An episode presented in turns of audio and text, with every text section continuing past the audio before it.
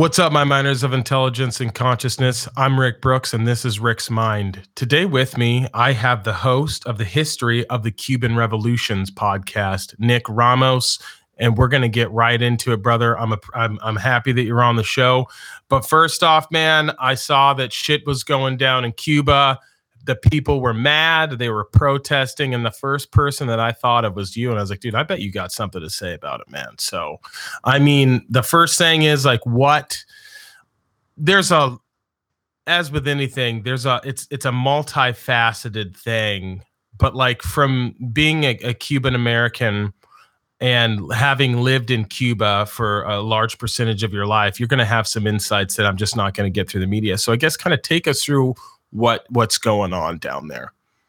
Um, sure. So um, information is spotty because the internet uh, is throttled. They take it on and off. And really, the way we're getting information is by people uh, with cell phones, and everybody has a cell phone in Cuba now. Mm-hmm. Uh, with cell phones taking videos and then sending it through WhatsApp or other types of encrypted messaging services. Um, but what we believe is that at some point, um, some hashtag came out called SOS Cuba. How exactly the hashtag began isn't exactly known right now. The hashtag spread, and then more and more people uh, took to the streets uh, to protest. Uh, it spread from Havana to other areas, and so you know a lot of the island, many many towns are protesting, and protests have endured. Uh, we're now on day three of them, so we don't know all where they are. We don't know their magnitude. We don't know a lot of the magnitude of the police repression, but the protests are there and they're ongoing.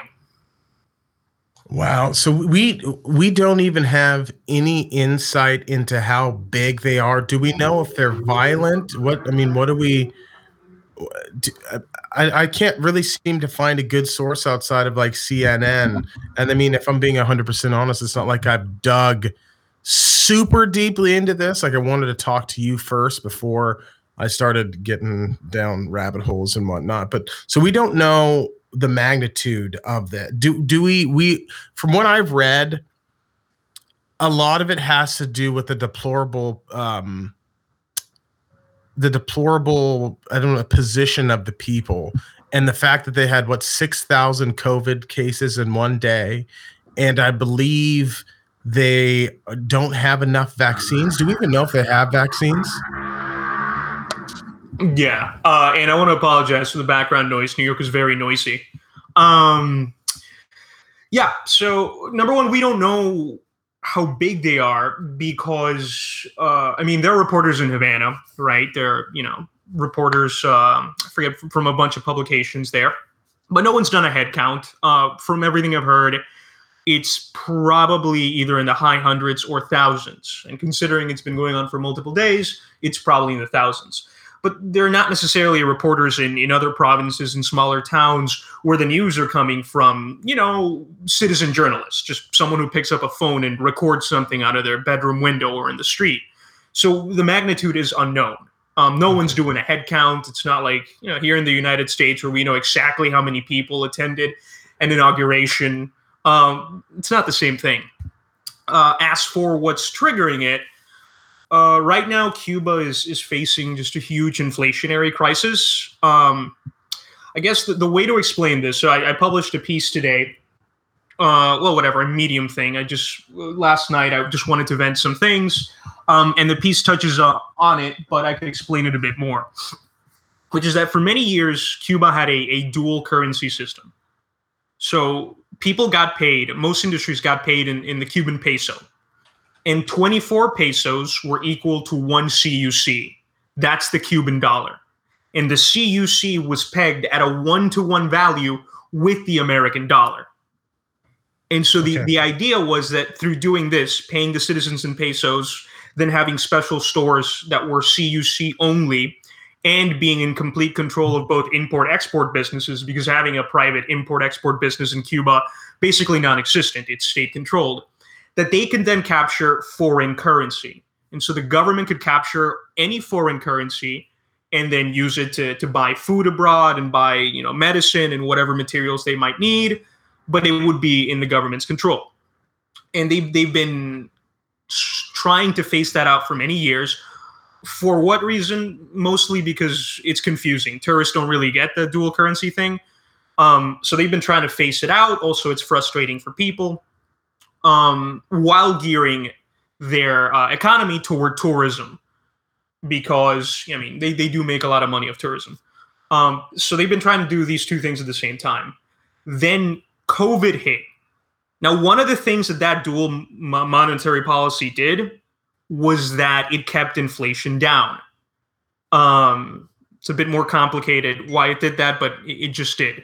Um, and so when COVID hits, they're facing out the dual currency system. All of their foreign currency just dries up because tourists can't come to the island anymore. Massive shortages, massive imbalance of trade. And so basically in Cuba, you can't buy anything, can't get anything. What you can buy is extremely high priced. There's a thriving and large black market that's always existed, but it's the only place you can even find things. And that shot through the roof. And so economic conditions are dire. And Cuba contained COVID for quite a bit of time and it contained it well. But recently, just the past month, the new variants and them trying to open up tourism again, and COVID took the island like wildfire. We're talking like 6,000 cases in one day on, in an island with 11 million people. So, I mean, you know, they don't have a vaccine. They, they said they made a vaccine. I haven't looked into the whether the vaccine actually works, but even if it does work as well as they say, um, oh, question: Wasn't the vaccine? Sure, yeah. Wasn't Cuba using China's vaccine? I think they were using one of the Sputnik ones or right. the Chinese I'll, one or something. I'll look it up and get back to you. Yeah, I wasn't sure, but I know they made their own, which apparently has like very high like chance of success or, or something. But even if it does work as, as well as they say, which it very well might, it's not like they can get it out to the citizens. So spiking COVID cases, no no simple things like Tylenol, like Tylenol or aspirin or things like that are things that are very coveted in Cuba. Uh, so I found it. Yeah, there's their vaccine. It's called the Abdala vaccine. It's a three shot, and they say it's ninety two point two eight percent effective. The the Cuban one? Yeah. I thought the Cuban one they made was uh, Soberana, sovereign. That was another one. So this one, yeah. So, so this is an article. This is from Reuters from June twenty first. That Cuba has two vaccines: a three-shot Abdala vaccine, and then yeah, this uh, so what it would you? Oh, yeah, Sovereign. Sovereign. Yeah, two was sixty-two percent effective uh, with two doses. Okay, so yeah, so the, even even if they could get it out, right? Even if it works as, as well as they say, and it very well might, it's not like they can produce it for the island faster than it's getting hit by COVID. And so it's been on lockdown for a year. It badly needs tourism money. It's not getting it because it's on complete lockdown with COVID. Foreign currency is drying up. Can't buy anything overseas, and and it's it's getting to the point where I mean, you know, people are are that's that's when you protest when you have no other recourse. so is this now? What I'm curious about is is are these progr- protests going to turn into a sort of a, a revolution? I mean, did, is is there a way for the people to finally throw the yoke of communism off and start over? If if anyone knew that, I think they they should buy the lottery or stocks, or know, they should they should get into into future seeing. Um, so Cuba hasn't had protests like this basically in a, in a, very long time. There were protests like this, I think, in '94, but they were only in Havana. This is in okay. the entire island. Um, the Cuban population is not armed. It's it's illegal. Fuck. Zero zero arms whatsoever. Um, they're not organized. there's no opposition party. There are very few leaders. It comes at a very high cost to join uh, a mass political movement. There's no incentive. There's no money in it. The government, you know, demotes you, harasses you in particular ways. Not like they kill you or throw you in jail, but I mean, you'll get demoted. Your family will have visits from the police. You'll get denunciations by uh, your coworkers and official formats, things like that that you know, make life unpleasant. Mm-hmm. So there's there's not a lot of hay to be made uh, in joining mass political movements. So there is no organized opposition. Same as these being explicitly anti communist protests. Um, they're more economic than that. To, okay. to say that there are people out on the street in Cuba right now who aren't uh, opposed to the regime and would like to see communism end um, would be a lie. I'm sure there are many of them, but they Mhm. are not explicitly communist. I don't think they're explicitly uh, anti-communist. I don't think they're explicitly ideological at all. I don't think the Cuban population is very ideological. I don't think they're even Marxist Leninist. Uh, there's a common saying, which is, you know, Cubans are castristas, not Marxist Leninists. So they, they were supporters of Castro, Mhm. but not necessarily doctrinaire Marxists or, you know, dyed in the wool Marxists or anything like that. So I think they just want to see things get better somehow. And they're currently venting their anger at the only people they can vent their anger at a government that, you know, seems to never bend from whatever trajectory it has decided and not heed public opinion in any meaningful way fast enough. Well, uh, one of the things from your piece that, that I thought was pretty profound was you said the same people that would be talking bad about the government would then maybe at some sort of uh, event or whatever would be nodding and saying like yes this is great like b- because there's that fear of getting demoted and whatnot so these these i mean obviously these protests that we're seeing are pretty indicative of how I mean fucked the island is. Like it, it seems like if you can't buy milk and food and whatnot for your family, like heads heads have got to roll. Um, I I wonder with the blockade that we have on them and a lot of the embargoes that we've we I don't know. Do we have a ship blockade on the island of Cuba? I'm not a, pull that up Demarco. I could be full of shit there. It's it's uh, the the embargo is very is very complicated. Basically, it's two things. There's been an embargo since the '60s, and then there are additional sanctions placed on in the '90s under Bill Clinton, and further sanctions under Trump. Um, sanction blocks, you know, a a lot of businesses to be able to. Basically, you, you can't do business with Cuba. There's some exceptions, right? Like Cuba can uh, you can sell agricultural products to Cuba, for example. So Mhm. our agricultural business has, you know, exceptions, but you know, it's not like a credit card company can go to Cuba and start a credit union. There's no financialization there. Um, you know, you can't be like a hotel magnate and try to open up hotels. I can't find anything about um, a blockade.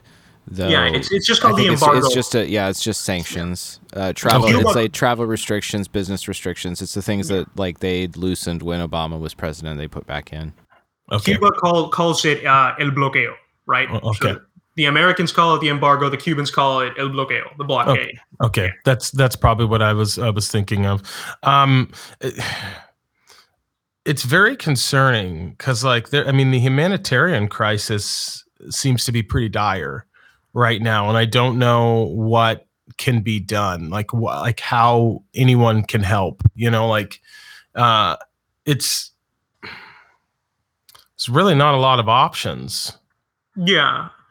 So so the the only way that man that's it's a hard question right like because sometimes there are no easy answers or good answers out of a situation sometimes you just gotta eat the rock or eat the wall or eat a sword or just you, you, you don't have an easy way out. Um i think that some sort of UN coordinated humanitarian aid um, could be needed right now. Uh, some sort of multilateral, multinational thing. Um, that would be the only thing from the outside that could help the Cubans. Because let's say, you know, even in the fairy tale scenario that they overthrow their government, I mean, they're, they're still, you know, up Shit's Creek without a paddle, right? Like, it's not like just because you overthrow your government, you're suddenly going to have food. Transitions are inherently hard. Very few governments that just through a revolution, you know, instantly become rich. That doesn't happen. No, Um, all. There's a and- giant power vacuum as well, and violence and death, and yeah, it's it's. I mean, if you look at you- you're you you're a fan of history just like I am. That's not a pretty road to go down. Yeah, and and you know, you take like let's say the Cuban people who who have a, a quota every month of things they get free from the state, right? Like you get a certain amount of coffee, some eggs, some rice. You know, some months you can't find anything, and it changes around. But the, the Cuban state does guarantee you know certain provisions, not enough to completely live on, but to supplement your diet and whatnot. And you just completely take that away from the Cuban people uh, overnight because of a revolution that stops working or because of the overthrow of the government. And yes, you know, in the long run, people might be better, but people will suffer. People will starve. You know, kids will go without food. Um, so transitions are, are are difficult, and I think the only thing the world could do about it right now is just some coordinate some sort of humanitarian aid for the Cuban people, which inevitably uh, will the the hardline uh, people in the United States won't like because they they will view as taking the boot off the Cuban government's neck. If the Cu- if the Cuban government's neck can, I mean, if the Cuban government can suddenly provide food for people, um, then the protests will tamper down. So naturally, the Miami right wing and Republicans in the United States will oppose that. So whatever aid is going to come probably will not come from the United States. Definitely, and and I I have to agree with you there as well. It just it this right now this it doesn't make us look inherently good, but like it makes the Cuban government look so bad. And you know, you you have Biden saying like you need to what did he i can't think of the words uh, i'm going to paraphrase this and i'll get it miserably wrong but like something that you need to appeal to the needs of your people you know in this in this time and you know, so he's made a statement on it. Um, but there's just there's a lot of I just don't like any at any point in time where you see so much suffering. Like that's never that's never a good thing. And it's um you like I said through your podcast, you've opened my eyes to the history and how beautiful beautiful and complex this island is and how and and even just the different like race really all of it is just so different it's a completely homogenized just beautiful culture Thank and you. I, I no, I love it. I, I and a, a, big part of that is because of you, my friend, and, and the work you've done with your podcast. And so this is, I mean, generally, I wouldn't, I would gloss over this, but now that you know we've made this connection, I'm able to talk to you and learn more about it. And and um, I, I just I want to I want to know more. I want to know. I, we don't have. I mean, this is all very new. When did this start? Actually, that's probably something. Demarco, see if you can pull that up too. But Nick, do you have a? Yeah. So the there's there's been sort of a low lying tension in Cuba going on now for for about year.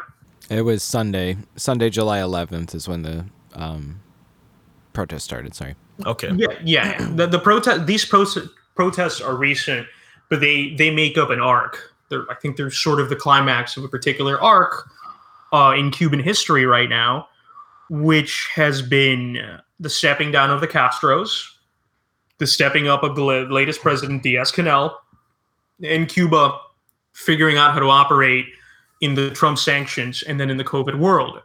And so a few months ago, um, there was the San Isidro protests, right? It was a, a, group of artists where one of them got locked up Mm-hmm. And then a uh, bunch of artists protested, and more people protested. And then the government actually said, "We're going to speak to you," uh, and the government ended up not speaking to them. Um, but that made up, you know, that, that was a change. It was a very, uh, very visible sort of protest. Everybody in Cuba and outside of it knew about the San Isidro movement. Uh, it was diverse. It was led by artists, and then a couple of uh, very prominent rappers in Cuba put out a video called uh, Patria y Vida, mm-hmm. which the Cuban slogan is sort of one of the many slogans is Patria Muerte, uh, uh, fatherland or, or peace, venceremos, we will win. And so they put out this rap video called Patria, Patria y Vida, um, so fatherland and life, um, that was a hit, right? Like it within like a few hours or whatever, like a few minutes, it had a min- million views on YouTube, and um, and so much that that the government put out like an anti-protest song for it. that was, they were very mad about it. Um, and you know that was that was another very famous hit against the regime that they didn't mm-hmm. like, and things since then have only gotten worse.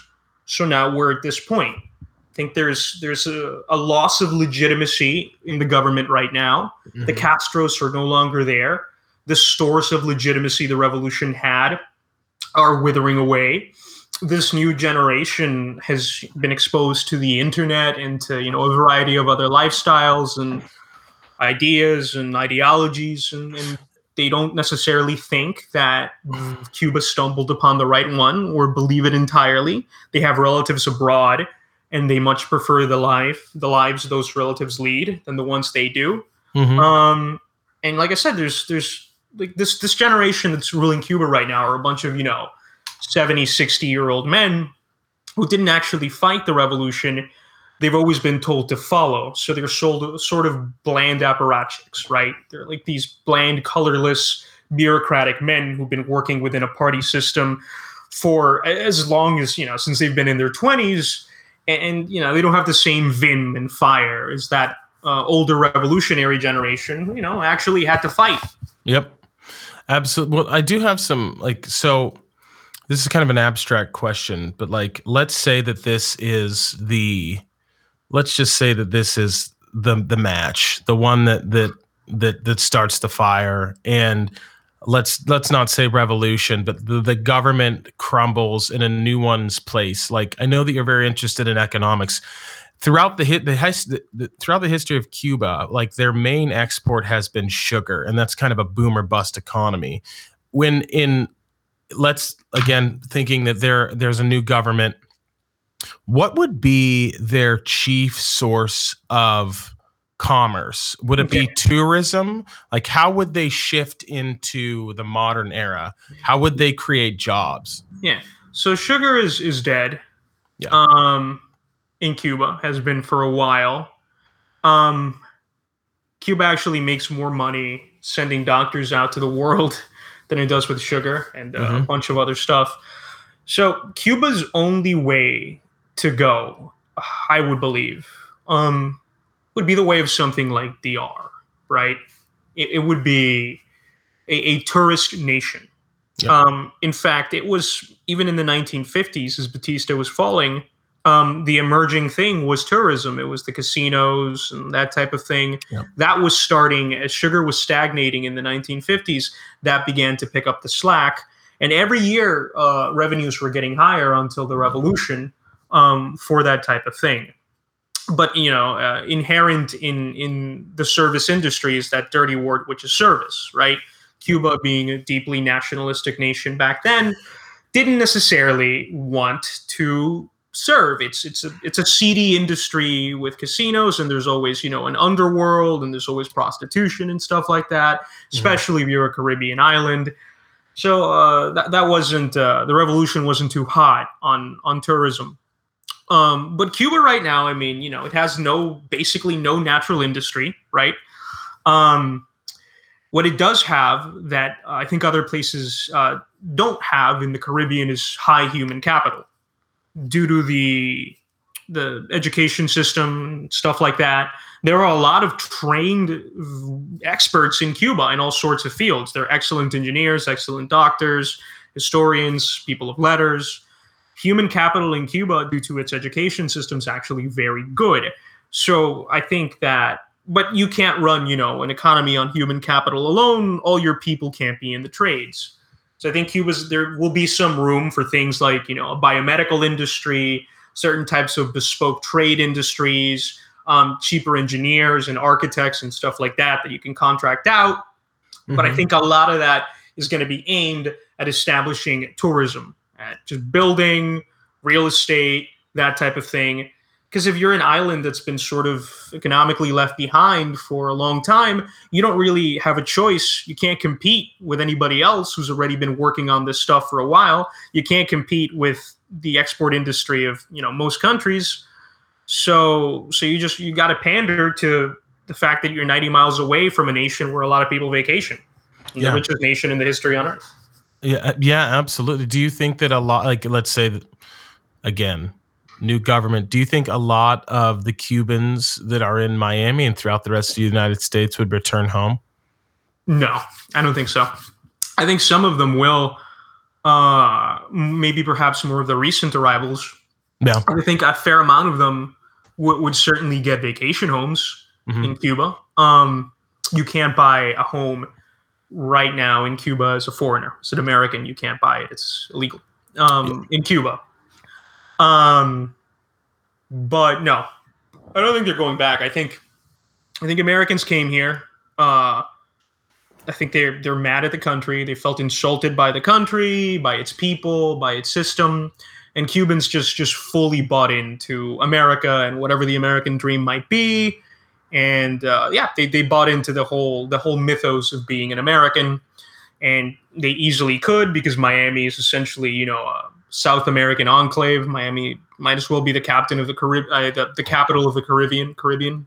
Yeah. So, so yeah, like I, I don't think they're going back. Those those folks are they're they view themselves as American. And they are. Yeah, yeah. It's just I had to ask. I was I was, uh, curious about that. You know, I'm I'm I'm a outsider looking in on that culture, and I, I find it fascinating. It's this. Um, I'm. What are you hoping for with all this unrest? Oh man, um, I have I have torn loyalties to be honest. well, let's like, let's get into it, brother. I have torn loyalties. So I, I mean, I grew up on the island, mm-hmm. right? Mm-hmm. So I I would I don't like it. The system. I lived there. It was it was shitty. You know, I don't like bucket showers. I don't like unpaved streets. I don't mm-hmm. like the electricity going out every five minutes. I don't like not having freedom of speech. I don't like not being able to vote. I don't like, yeah, I don't like a one party system. Uh, I don't like, you know, not being able to I, let's say work work for myself is like I don't know have a have a car dealership let's say or like resell cars or I don't like the fact that I can't import or export uh, by myself. I have to go through the government and just a bunch of other just like very very weird arcane annoying regulations that always like, somebody has to stamp and agree to. Um, just a sluggish system that doesn't particularly work. Um, so as a Cuban I want the government gone. I don't. I don't like them. Um, as an American, I am an American citizen. I don't want intervention. I think there's a, a very ugly history of intervention. I think it's uh, in in Cuba and in South America. Mm-hmm. I think it's uh, it's a bit hypocritical to say, "Hold on, I'm going to do a humanitarian intervention," when the embargo and the sanctions have in part caused that humanitarian crisis. It's hypocritical to intervene for conditions you helped and aided to bring about. Um, and it's just bad optics, right? Like this is a, a small nation we've been blockading or embargoing since the 1960s. Mm-hmm. There was just a vote in the UN that was 184 to 2. And the only two countries that voted uh, in favor of, of the embargo in Cuba were Israel and the United States. So, I mean, when you take a, like an L that big, 184 to 2, you should start looking with, within. Are we doing mm-hmm. something wrong? Um, and so just the optics of it would look awful. Like South Americans already have a lot of reasons to dislike the United States, wouldn't like it. A lot of the country would be like, hold on, we're doing this again. Mm-hmm. Um, so it's it's I want the government gone. I don't want U.S. intervention. However, my my my spicy take would be, you know, if, if you're a Cuban American, right, and they've already talked about this, and like you want to figure out how to run guns to Cuba, oh, or like how, to, yes. how to do expeditions or like whatever, yes. get on a yacht. I feel like, like we've seen this movie before. Stop it, Demarco. Let him talk. This we're getting good now. I'm getting fired up. Keep going. if you want to do that, um, you know, that's your prerogative. That's your homeland, right? If the United States catches you, and they will, because like, of course they know you're going. They have a coast guard. Then you know you get caught. You face the consequences. It's not U.S. policy. But if they want to do that, I don't necessarily have a problem with it. I'm oh, not 100% is, opposed to it. It's their homeland. They want to do that. Go ahead. That is the spiciest take I think I've I've heard in quite some time. D- is is d- is there people that are running guns into Cuba? Um, to my knowledge, no. Okay. Well, however, mean, there have been there have been you know a few few figures here and there, uh, little wacko-ish, but uh, whatever. Um, in Miami, that have tried to outfit like yachts and private boats with uh, supplies. Mm-hmm to do like private privately go to the island and distribute supplies um, only to get stopped by the U.S. Coast Guard instantly. Mm. So I don't know. It's it's every it's every Miami Cuban's dream to like pick up a gun and go fight the regime, right? Yeah, How yeah. many of them do it? Very little. That's the op- It's a very high price to pay when you live a very comfortable life in Miami. A lot of the time. Yeah. Um, and the biggest hawks are never the people that you know actually wield the the guns. Mm-hmm. So so I don't know if it, I don't think maybe one or two expeditions might be thrown, maybe one, uh, but it's gonna get caught. It's, it's not. It's not gonna work. It's I not going to work. I mean, Yeah, unless great- un- great. it's bravado, but it's not gonna work. I mean, unless unless you get you got a you know you got a connection. Let's say like some dude named Fred or Bill that works in the CIA. And it's like this is a this is a Coast Guard's patterns, and you need to be on. You need to be. I don't know what you need to be through this part of the ocean at this time, and then you're you're you're sailing free and clear. Does Cuba have a Coast Guard, or we just got to worry about our yeah, own? Cu- no, Cuba has a coast guard. Ah, shit. Well, then we got to get it. Well, then you I'll get on use both you. sides. Yeah. Yeah, Well, then I'll use you as my Cuban connect. Listen, this is dude. This is. I feel like I can. Well, I don't know if I can make a lot of money doing this. I probably have to do it out. Oh, you No, want to start gun running? I, I I, would gotta start- my, I gotta change my name to like Frank Sturgis and help you out gun running. My name's gonna be Leonard Steele. That sounds Leonard like a good- Steele? Leonard Oh, Steele, man. Bringing the or or or just call me Led, bro, because that's what I bring. that's a good. That's a good name for a gun runner. Yeah. What's your name? Led. You got a last name? No, just Led, dog. That's it.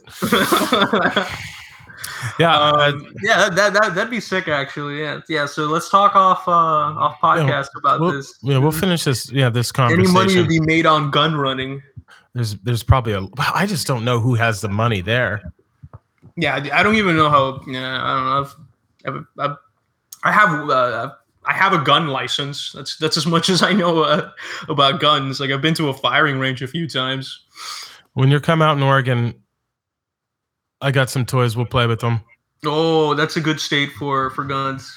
It's okay. Texas is probably the best state. Uh, anywhere in the South is is pretty good. They're kind of getting cracking down on shit up here, but Yeah, um, and or, Oregon is starting to get down on the on their gun laws. a little bit. Like uh, not. The, you can. It's still fine to get them. It's not a problem, but it's not. It's not as loosey goosey as I'd like it to be. But I mean, again, this is coming from someone that's a little out there on that topic. Like I'm a li- I feel like if you want to own a tank or a bazooka, you should be able to. That's not smart. I'm glad a lot of people don't have that view, but I just like total freedom, you know? Yeah, I, I don't know. I think that people should be able to own guns. Uh, The uh, so the the Oregon law that they just passed in June, it was uh, say it requires firearms to be secured with a trigger or cable lock in a lock container or a gun room. Uh, I think pretty sure that was it. it it's kind of just uh, toothless, really. Good. Good. yeah, that's But like a gun safety thing.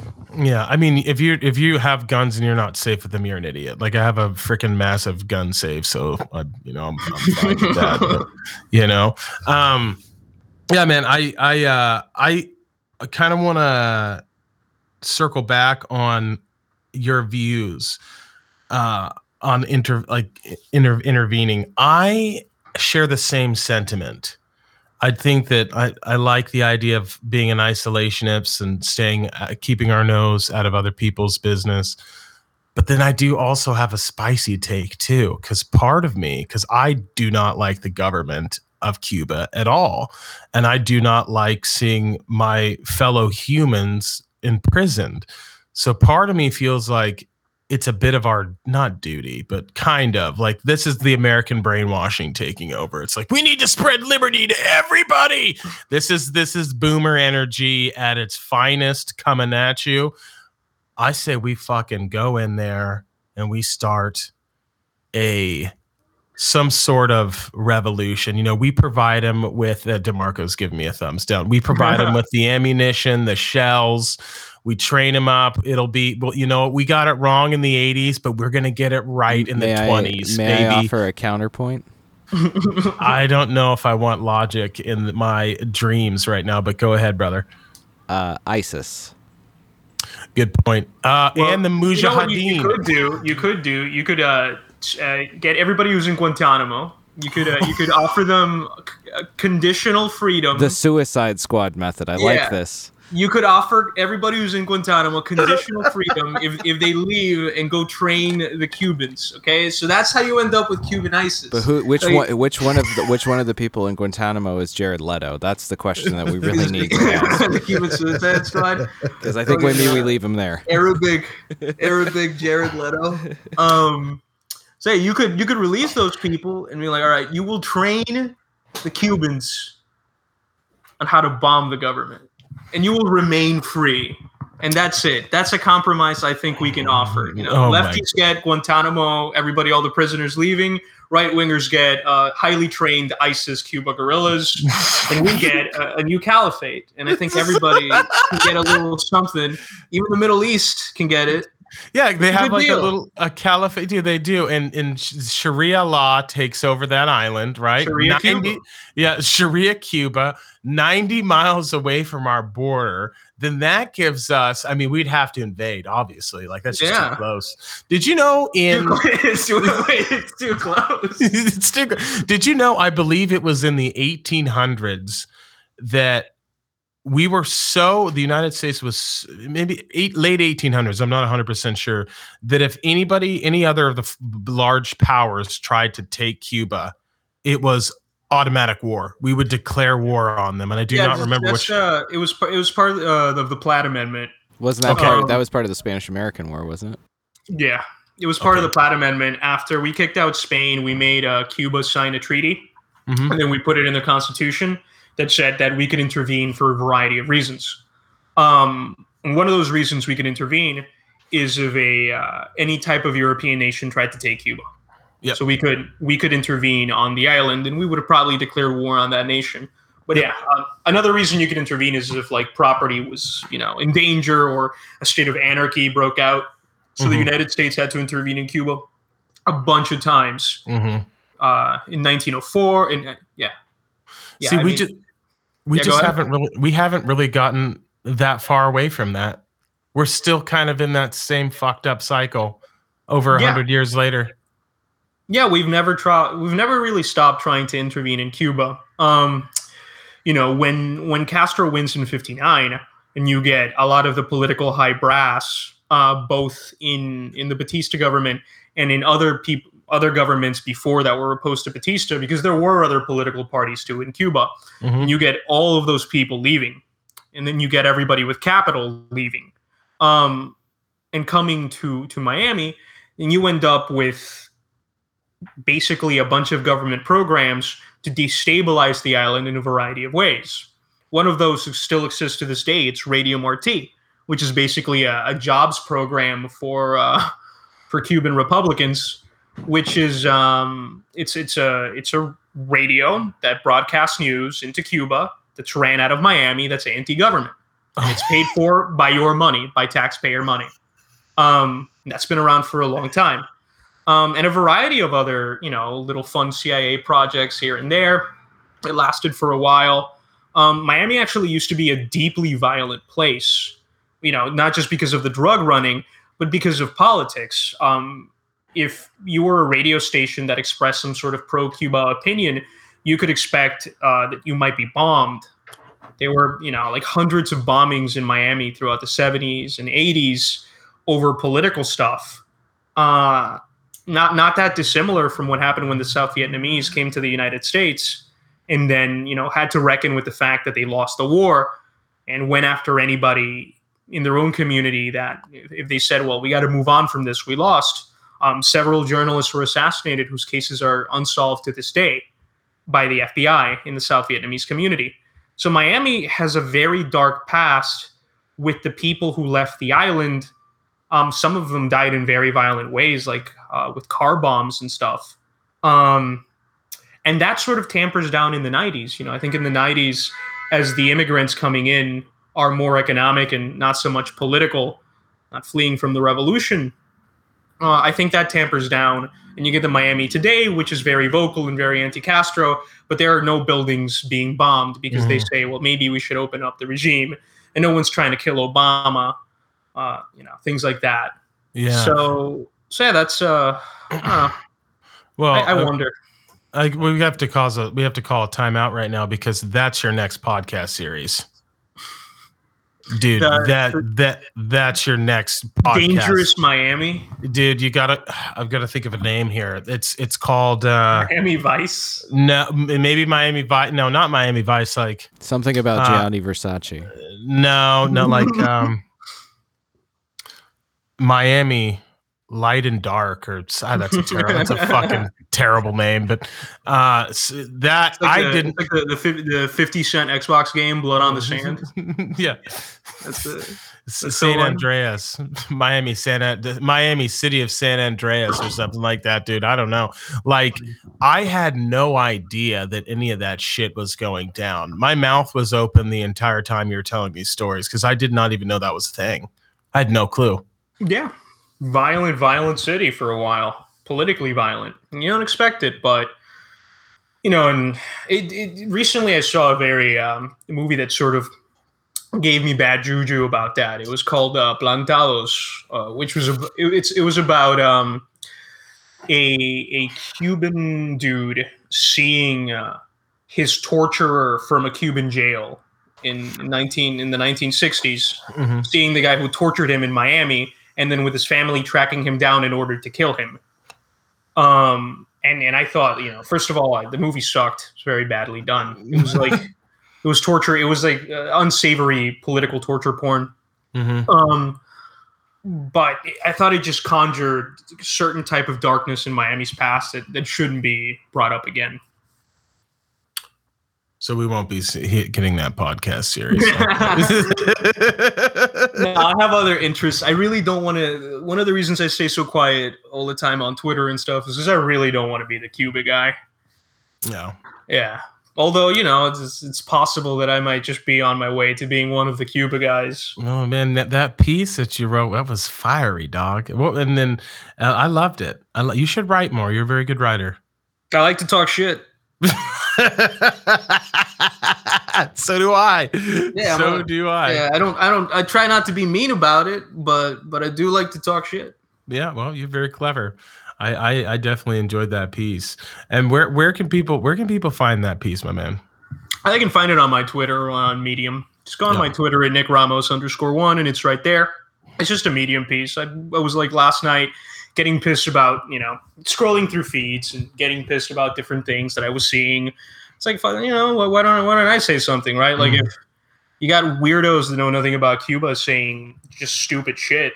What kind of stupid time, I what kind of stupid that- shit were you seeing? what type of stupid shit I was saying? Oh, Yeah. okay, yeah. So, I mean, I was seeing a lot of shit about American intervention, which I disagreed with, but that didn't piss me off because that's sort of expected, right? Like you, you don't, you know, you don't, you don't, you don't kill a dog for for biting you, right? Like it's expected that it's going to behave a certain way, and you expect the Miami right wing and certain American jingos to behave that way. I was seeing shit from from the left, like Marxist online left. That was like, oh, CIA plot, like the Oh. CIA is behind this, this, and that. And like, all right, Yeah. dude, CIA is under your bed. Relax. Um, and uh, I was also seeing stuff from like establishment uh, Democrats, like who who work, you know, behind uh, the shadows and different think tanks. You know, the the the intelligentsia economy, of Mhm. Cuba, who are deeply linked with Obama. You know, being like, oh, you know, we we. Uh, the Cuban people should have caution, and I hope that they can sit down with the government or whatever. And you know, I'm like, and that's why I, I said in the article, like, I can't, you know, I, I understand what they're saying, and they might they might turn out to be right. You know, the healthiest with the least, the most uh, utilitarian way, let's say, that causes the least uh, harm in life to go forward is, you know, talking with the government, somehow forcing a sit down. But you know, I, I say in the article that you know they don't have chutzpah, like they don't have cojones. Like, what? Why? Why is the only thing you can think about at a time when there are unprecedented protests in Cuba is how can we get everybody to sit around the table and talk? Like, you know, uh, it's it's wrong time, dude. So like it, it all like particularly bothered me. Um, I'm I, I I'm pretty politically homeless. Like I, I Mhm. usually vote for Democrat, but I'm pretty politically homeless. Um, not that I particularly like the Democrats. So so that's one of the reasons I stay away from posting about politics or saying uh, anything on Twitter. It's because whatever I'm gonna say, I'm gonna like say something bad about every side Mhm. and then I'm gonna be, you know, homeless. Like no one, no one likes to be, you know, not have people on their side.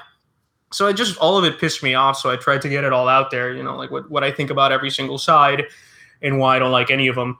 And I also tried to be understanding with them, right? You know, because everyone has a point. Like everyone believes a certain way because of a type of upbringing or because of something they've been told or because of a life experience.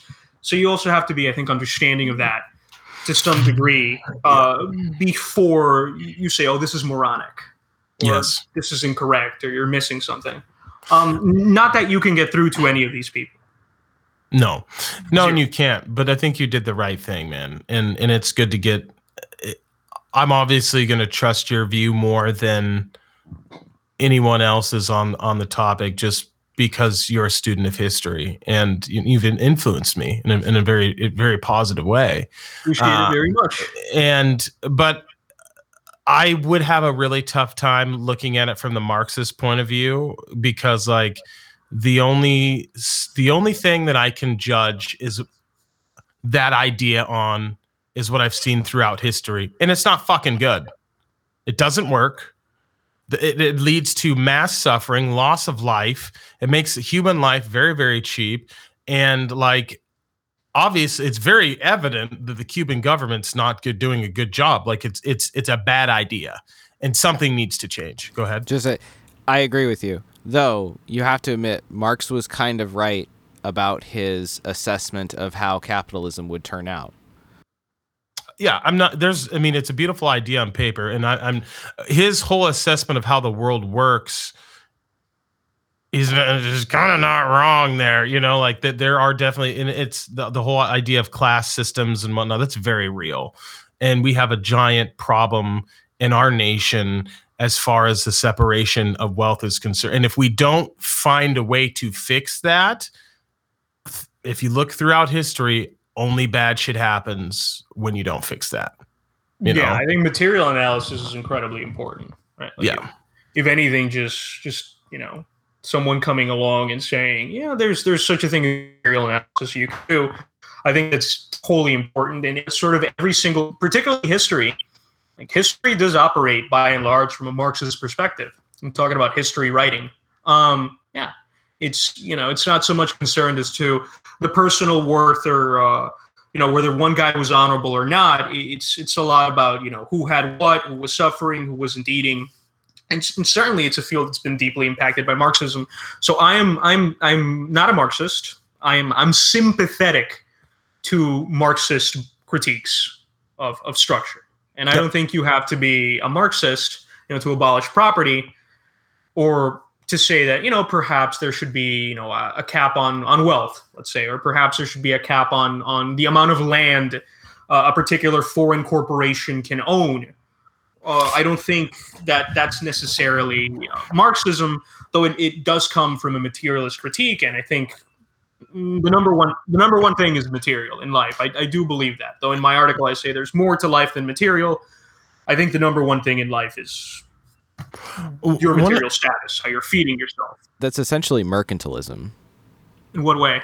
Uh, in the way that you, like you're saying, putting limits and controls and regulations, and like not, not all regulation is bad. There is some necessary, some necessary level. It's basically just how the world economy operated prior to like the 1920s. Yeah, I, I mean, I, I, I don't. I'm not a an ideological in any way. I think that a variety of different policies work in a variety of different places, right? So, in, take South America. One of the big things about South America is land reform, because they were huge haciendas and giant corporations and particular landowners that gobbled up a huge amount of land. That land is the way they were living. It's it's how they produced. So uh, it was important there to do land reform and land redistribution.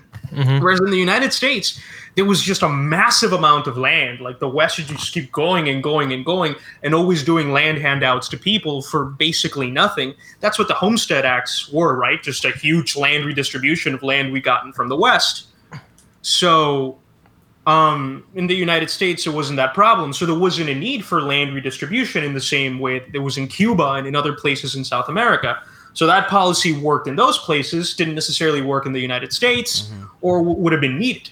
So I, I, I just don't believe in like a set set of policies. no, I think it sure. matters with space, and, yeah, where you are, and what time you are, and what your population is facing. That's essentially where I am as well. Like I, I always say that I'm politically homeless. I m- mostly either I vote for like a libertarian or a Democrat, but I, I cannot bring myself to vote for a Republican.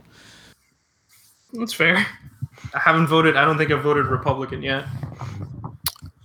Uh. I, I, I've, I voted. Uh, I vote. I vote all over the place. pr- Primarily third party. Um, I, it's, it's- it's- I have a. I have some issues with how the Democratic Party seems to be run nowadays, but I also have a, a major issues with how the Republican Party is run as well. Um, but I also think the Libertarians, some of us are pretty fucking crazy as well. The Um, Libertarian Party is just an absolute fucking joke. It's I love whack, dude. I Considering it. considering the last, I mean, Jo Jorgensen wasn't bad, but also her healthcare platform was just like, I don't know, corporations, you know, uh, and like who Bill Weld and what's his face Gary Johnson. Gary Johnson was too like blasted on dabs to know what the hell was going on, and Bill Weld was a fucking Democrat. You know? It's, It's hard a- to run a. It's hard to run a party uh, organized around the issue of consent laws. yeah, right. I did not know that. What is what is that? Oh, you What- don't. do You, you're is it- Rick isn't terminally online like we are. I feel like Yeah. uh, that's that's the joke. Is that libertarians are like they're obsessed with like the joke is just like well sure we all feel really good about you know legalizing uh, marijuana for recreational use but how do we feel about uh, age of consent laws? Like it's somehow like it's the joke that like libertarians only want to try to have sex with like children or like teenagers They're- or they'll, they're the That's the ones that, idea, that, that what is that they'll make the distinction it's not pedophilia it's ebophilia Ebophilia, Yeah. ebophilia or something. What Yeah. the fu- how uh, dude? You guys got to get out off the internet. We gotta go touch grass. outside and go on a fucking walk, dude. And Touch just grass. Yeah, live, right. live the dream, dude. Nick, you need to take a vacation outside of New York, dude. I'm I'm, I'm prescribing this to you. Go I'm- go I'm- sit I'm by a lake. I'm going to Long Island this weekend to oh chill. That's so far that, that that sounds like fun, man. Yeah, I'm Um, not. I'm not, lea- I'm not leaving. I love New York. I I'm I'm gonna be out there um March in March of 2022. So if you're I'll still there, be if you're still there, we should probably meet up. I'm I'm gonna go to a concert out there. So Oh hell yeah, dude! Yeah, let's get drinks. I would absolutely love that, man. That'd be great. Uh, dude, I, I really appreciate you coming on the podcast, talking shit and and just educating me a little bit more on what's going. I'm probably gonna bug you again and get you back on here once this once we see how this shakes out. Hopefully it shakes out with the government getting ousted, guns flowing freely in Cuba and people fucking waving the Cuban um, Cuban flag and just being super patriotic. Hopefully the commerce opens up, the the the the embargo ends, and we can you know we could take a boat to Cuba together, you and I, and smoke cigars and get wasted. I hope that that's the case by the time this time next year. I love that, brother. You know, patria muerte venceremos. See, I don't know what you I said, don't know what dog. you mean, but I agree. That's the slogan. That's fatherland or death. We will. Uh, we will win slash persevere. Fuck I like yes, dude. I like that, dude. And then we'll talk more about the gun running after uh, after the show. All right, folks. Uh, I appreciate you listening. If you're uh, Cuban and you're hearing this, we love you, and I wish you guys the best. Peace out.